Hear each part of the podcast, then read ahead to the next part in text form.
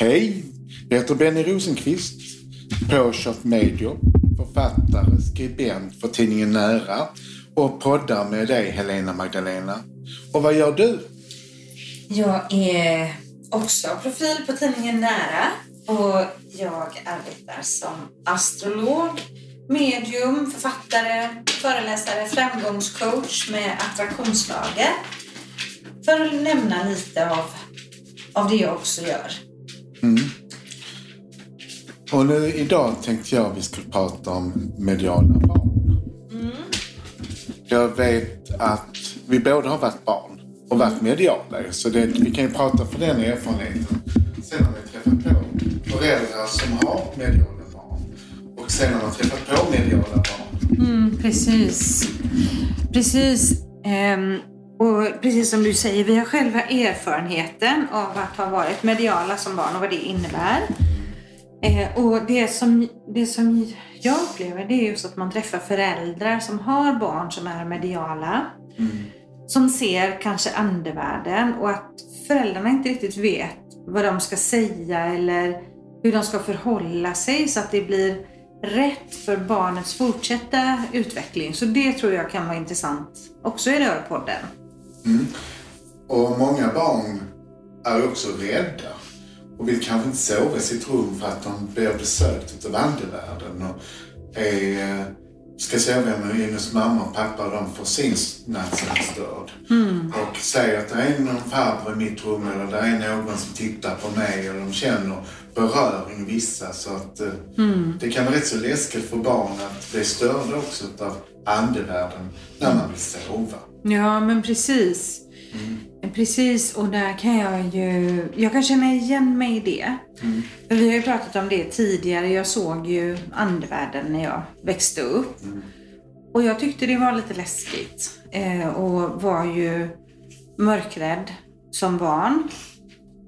Och nu är jag fortfarande mörkrädd. Men nu är jag faktiskt mer rädd liksom, att människor ska bryta sig in eller någonting sånt där. Mm. Så jag kan förstå det. Och då kan man ju... Jag skulle vilja säga så här. Att lyssna på barnet.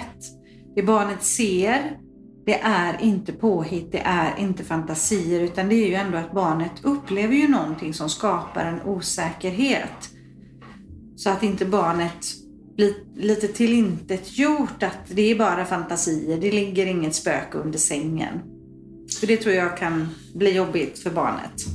Och framförallt också att se till barnet att det är på deras villkor det handlar om. Att de kan se till den här anden att jag vill vara i fred, jag vill sova. Att de är bestämda så att det är alltid på våra villkor andevärlden besöker oss. Att vi kan, vem den är, se till, lämna oss. Mm. Mm. Mm.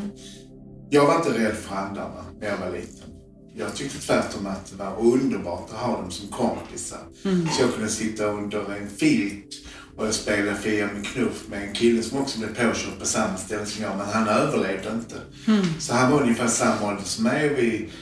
Vi pratade hela nätterna och vi hade jätteskoj. Så det var en kompis som aldrig behövde gå och lägga sig, som inte jag heller. Men så kom min mamma inröstad och sa även om din kompis inte behöver sova så måste du göra det för du ska upp i skolan imorgon. Mm. Mm. Så att jag fick ju mer av min mamma som faktiskt var öppen för andevärlden. Och det hjälpte mig faktiskt att behålla kvar min medialitet. Mm. Att stå fast vid den. Mm. Och jag hade jobbet för att jag fick aldrig vara i fred utan de sökte mig dygnet runt. Och jag tyckte det var jobbigt att jag kunde gå ut och så fick jag titta i marken för att inte se alla dessa andra överallt som alla människor hade med sig. Mm. Deras skyddsänglar, deras guider och det var ju en massa budskap jag fick och jag fick ju aldrig vara i fred. Från att jag var 9 år. Jag träffade den här kinesiska kvinnan i en hiss och jag fick lära mig att meditera och att stänga av min medialitet med hjälp av chakrabalansering. Mm, ja men precis. De som var i huset där jag växte upp, vi har ju pratat om det tidigare i podden, men det var ju inte några som var barn. Jag bara reflekterar på och undrar hur jag hade upplevt om jag hade sett några som var barn, för de var vuxna. Mm. Och så tänker jag på min lilla syster som hade sin fantasivän. Det jag hade, och även mina barn har haft, det är det här med varsel och sanddrömmar. Mm. Det hade jag som redan som barn. Och även mina barn hade det också som barn. Och de här sanddrömmarna, de upplever jag som att de är starkare och tydligare och mer fyllda av känsla. Så därför när jag har vaknat på morgonen, även när jag var liten, så visste jag kände att jag hade drömt någonting som sen skulle slå in. Mm. Det har jag också varit med om, att det börjar ju ofta för många, även som vuxen medial och som barn, att man drömmer, sanddrömmar, att man får varsel, att någon ska gå bort eller att någonting ska hända i kvarteret. Eller jag kunde till exempel se när kriget skulle sluta i Vietnam. Mm. Då fick jag en dröm av en vietnamesisk liten pojke som kom till mig och sa, nu ska mina föräldrar slutar kriga igen. Och så fick man reda på det en vecka senare att nu slutar Vietnamkriget. Mm. Så jag sa det till min lärare, som jag hade manliga lärare, så sa, så får du inte lära prata, du vet väl ingenting när kriget ska sluta. Mm. Men det stämde ju, det slutade en vecka efter. Mm. Precis som den där lilla vietnamesiska killen som kom till mig sa i drömmen. Ja, precis. Mm. Precis, ja, men det är häftigt med sanddrömmar. Mm. Och jag hade ofta det när jag var, om vi säger att jag kanske var under 10 år, då var det oftast kopplat till djuren, våra djur som vi hade. Om katten skulle få kattungar så kunde jag se var hon skulle lägga dem. Och det har även en av mina döttrar också fått den gåvan att, och det är nästan så lite djurkommunikation, att snappa upp och veta att kattmamman gömmer barnen. Ja. Barn, kärlingar. Och då vet jag när Cassandra, min äldsta dotter, när hon hade en dröm om att våran kattmamma hade fått kattungar. Mm. Men i drömmen så var det inte kattungar utan det var dinosaurieungar. Så gick vi upp på morgonen och jag gav våra andra djur mat och så sa jag, nej men nu kommer inte Felicia, hon har nog fått kattungar. Åh, sa Cassandra, jag vet precis vad de är. De är inne i mitt rum, i garderoben, i andra lådan. Och så drog hon fram och så sa hon, för jag drömde att det var dinosaurieungar. Mm. Så hade hon fått precis var kattungarna fanns någonstans. Vad spännande. Mm. Ja, det finns ju, jag var alltid hotad av min mamma att jag får inte prata på det sättet. Mm. Och hon var rädd att jag skulle bli satt på sinnessjukhus. Ja. För först sa hon att de satte barn som var mediala på sinnessjukhus. Så jag blev livrädd för det. Ja, men ändå kunde jag inte låta bli prata emellanåt. Så jag avslöjade när det försvann ett barn till exempel på området. Och visste var det var någonstans. Ja. Men jag träffade 2 killar. Vars ena mamma jag kände. Och hennes... Så det var en kille också på BUP som blev inlagd för att de ansåg att de hörde röster och att de var psykiskt sjuka. Men de var mediala. Mm, så min bok Överlevaren fick åka mellan dem. Just det. Och sen smugglades jag in som pojkvän till den ena mamman. Mm. För att prata med båda de killarna. Mm, just det. Och de har jag haft kontakt med. Mm. Den ena har jag andligen kontakt med nu för han har tagit livet av sig. Mm. Han orkade inte av och var medial. Nej. Och han blev sjuk av det. Mm. Men Oliver, som den ena killen heter, han är fortfarande medial och har stängt av det och använder nu för att känna av vad han har människor och sådär. Mm. Och en jättefin kille som odlar chili. Mm. Det är en fantastisk kille tycker jag. Mm. För Oliver, var du än bor i Sverige så är det fantastiskt. Alltså, du har en gåva. Men han hade ju att han såg folk som vandrar ut från sin... Han hade lite garderob, klädkammare i sitt sovrum. Och där såg han. Och han blev också mörkrädd. Ja. Han tyckte det var jätteläskigt med de som vanns i hans garderob. Och de gick ut och han blev skrämd av det här. Mm. Ja. Och de kan ju ibland se läskiga ut också om det är andra som kanske är kvarvarande, som kanske är utsatt för någonting som inte har gått över. Mm. Då kan de ju se ganska groteska ut och otäcka ut. Ja, precis, för jag tänker på det. Mm. Dels att jag talade ju med stjärnorna när jag var liten. Mm. Vi gick ju ofta och pratade med natthimlen eller liksom stjärnorna och månen och sådär. Och jag fick ju svar. Mm. Så det var ju liksom min guide ändå, min huvudguide. Mm. Så jag bad ju om att jag inte ville se. Jag ville inte se. För sen, jag är väldigt klärvoajant. När jag kanaliserar så ser jag jättemycket bilder. Mm. Men jag fick sätta på det här seendet igen. Mm. Men jag tänker på det här med mediala barn. Min yngsta dotter. Hon har alltid haft nästan ångest av att gå in i gamla hus. Hon har inte klarat av det. Och det är inte ett speciellt gammalt hus utan hus som är lite äldre. Och det har varit sedan hon var liten. Så vi har ju pratat om det här. Och sen var hon typ 17-18 år. Och hon och hennes två tjejkompisar skulle sova över i en båt som låg i hamn här. En blåsig regn i novemberkväll på västkusten. Och de är på den här båten och rätt som det är så ser min dotter en kvinna som står med håret i ett trassel. Och en sydväst, det visste inte Jessica vad det hette utan hon sa ju liksom en regnmössa. Regnkläder mitt i båten. Så Jessica hoppar ju till såklart och nej men vad är det här? Och det jobbigaste för Jessica, det var när hon förstod att de andra två tjejerna inte såg denna kvinna. Mm. Det var liksom, hon kom hem sen dagen efter och la sig under täcket och tyckte detta var jätteotäckt att de andra inte såg men att hon såg. Och jag förstod ju det, att det var ju en kvinna som med all sannolikhet har drunknat på området och det här hårtrasslet då har ju varit säkert att vattnet har farit fram och tillbaka. Mm. Och då sa jag också det till Jessica att säg att du inte vill se om du inte är beredd. Mm. Mm. Och det är viktigt att det kan man säga till barnet. Om du inte är färdig för att se så kan du stänga av. Mm. Sen är ju många barn är ju mediala och de flesta är det fram till de är 9 år. Mm. Och sen verkar det, om vi inte uppmuntrar dem till så vi föräldrar är viktiga för deras fortsatta andliga utveckling. Men om vi vill att våra barn ska få fortsätta vara mediala så kan man ju någonstans prata med dem om att det är tillåtet att vara mediala och lita på det de säger och vara nyfikna på de budskapen de får. Mm. För då fortsätter de ha kvar sin förmåga. Mm. För det är ofta när vi är 9 till 12 år då vill vi inte vara annorlunda. Då stänger vi av vår förmåga och kanske plockar fram den lite längre fram. Men det är ju synd om vi kan utveckla den så mycket mer och ha kvar den. Ja, det är en väldigt fin förutsättning. Jag är väldigt tacksam i min familj med min mamma att jag har kunnat vara öppet medial och en sökare, en utforskare redan som liten. Och det har alltid varit fullständigt naturligt att det är så.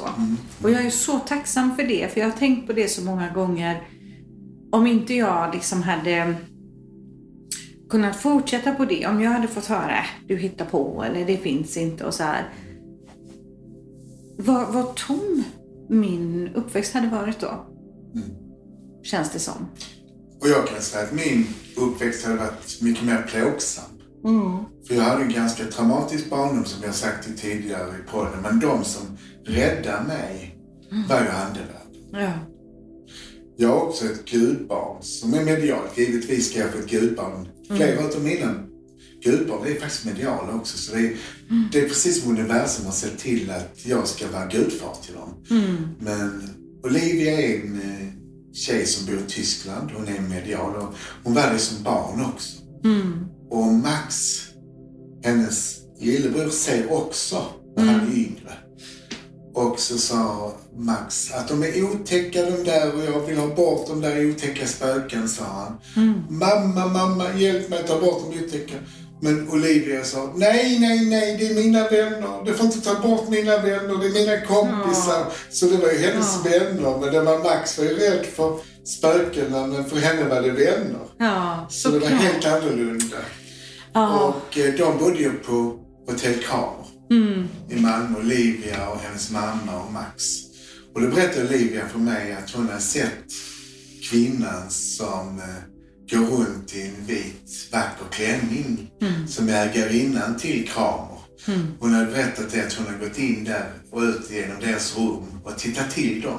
Mm. Och sen har hon också sett en liten pojke som sprang i korridoren som lekte. Och den pojken träffade jag också på när jag gjorde ett träningslopp där på Kramer. Och det var fantastiskt att hon berättade om saker som jag också hade sett på Kramer. Mm. Jättespännande. Ja, det är så fint. När man får den här att det stämmer överens. För det stärker ju också barnets känsla. Det är jättefint. Och också jag tänker också det. Just om man då har gudbarn eller vänners barn eller någonting så här. När man möter de här mediala barnen. Jag hörde en låt häromdagen. Som jag lyssnade på när jag var liten. När jag växte upp ute i Hindås. Och den hette Bright Eyes. Ja. Bright Eyes. Och då tänkte jag på de här mediala barnen. På de här indigo-kristallbarnen. Bright Eyes burning like fire. Ja. Det är som ett ljus. Det är som en... Jag kan se på människor om de är mediala. Det är som en stråle i själen. Ut genom ögonen. Och så när jag hörde den här låten så blev jag sådär full av... barndomsminnen och så Bright Eyes burning like fire. Och då kände jag, det är så jag ser framförallt.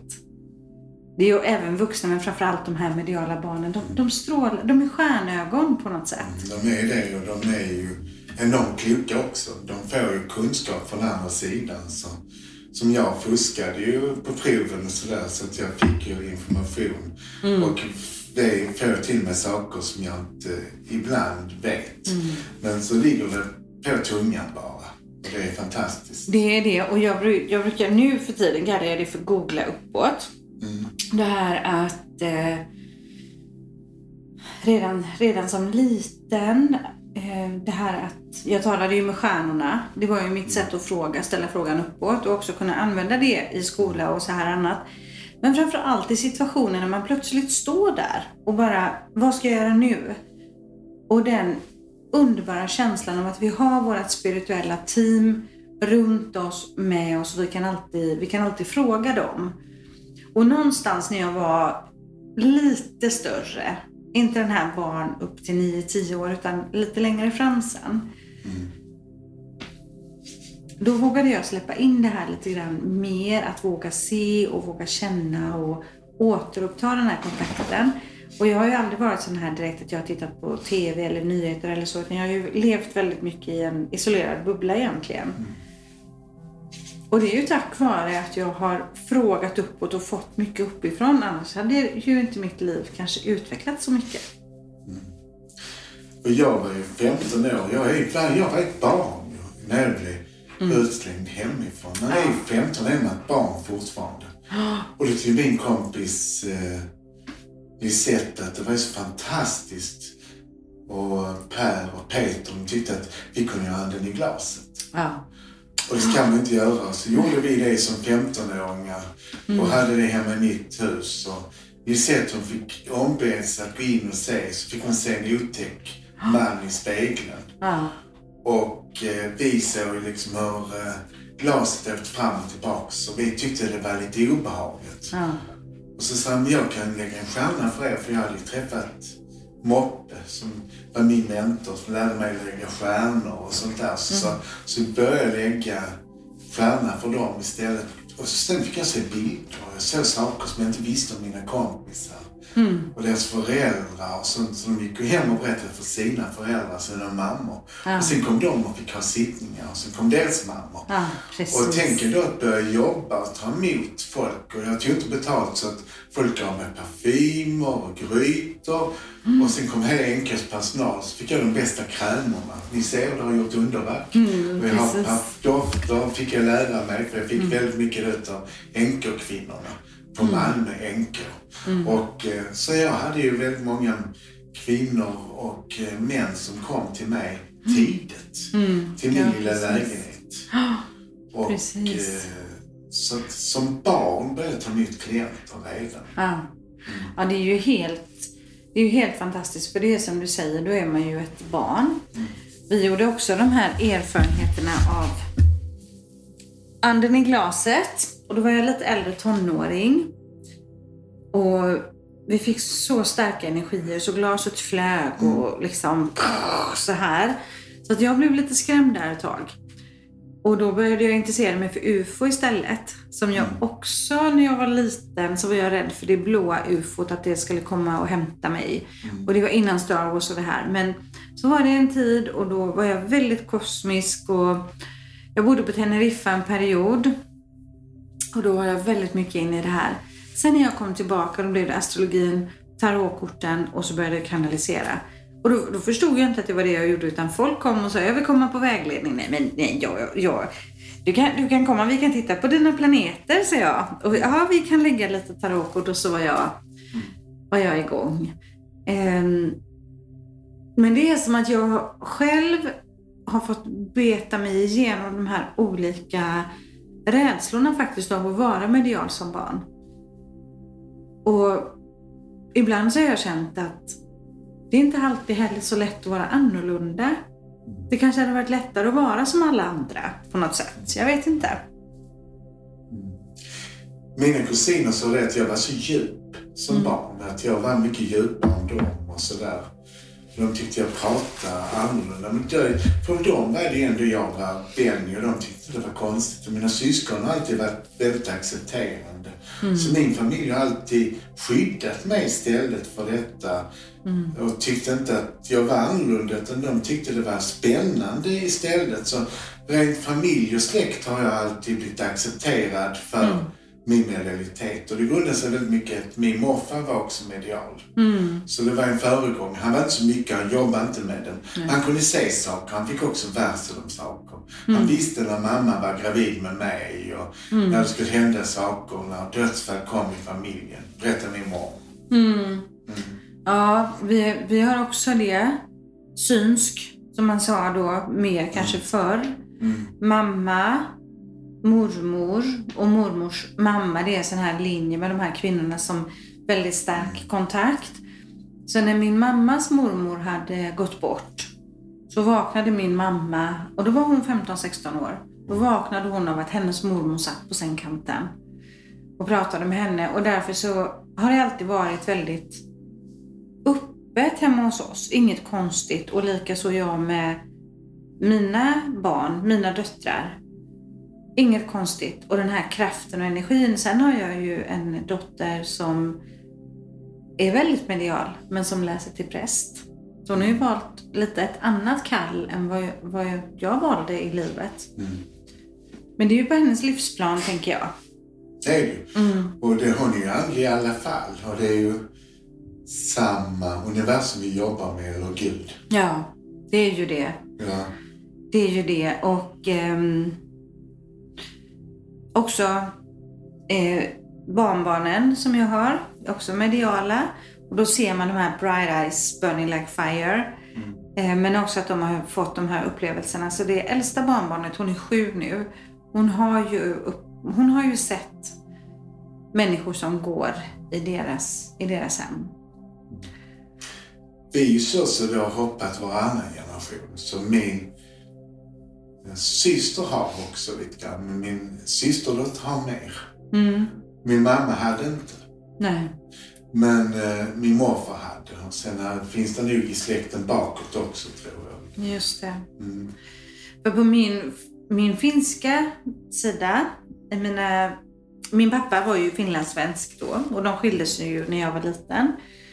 Så att jag växte inte upp med min pappa. Men den släkten, jag har fin kontakt framförallt med en av mina kusiner som bor utanför Helsingfors då. Och i den familjen så har det varit en i varje generation. Om man tittar liksom på faster, farbror, kusiner och sådär.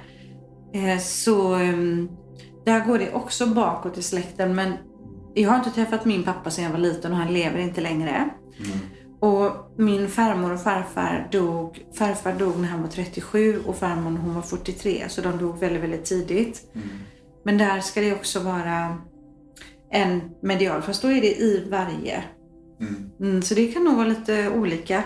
Jag tror att det handlar om vilka själsfamiljer som föddes samtidigt.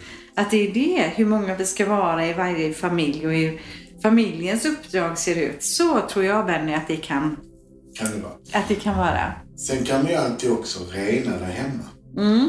För barnens problem speciellt. Och i och med att det är ett medialt barn så kan man göra det tillsammans. Att man renar med vit salvia. Så man håller varsin salviakvist och har rökelse och klappar med vänster hand. Och deras rum gör man då rent från energi.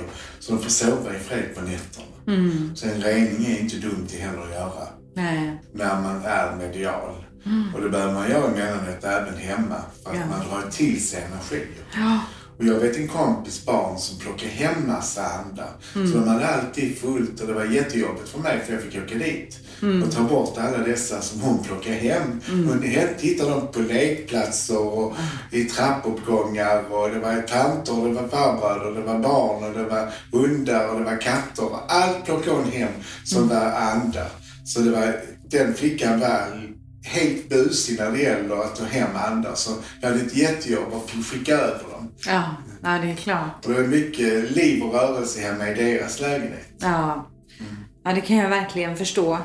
Det blir sådär huset fullt ibland av energier. Och det kan vi ju känna också på The Lighthouse till exempel. När vi har mycket kurser där. När vi jobbar mycket med andevärlden. Och det blir ju väldigt mycket energier. Så när våra kursdeltagare har åkt och när du har åkt så brukar jag brukar ta Palo Santo då och gå runt och så. Jag kallar det för att välsigna huset igen. Alltså att skapa det vita ljuset. Föreställer jag att jag sprider liksom i varenda del av huset så blir vi lugnare, vi som vistas där.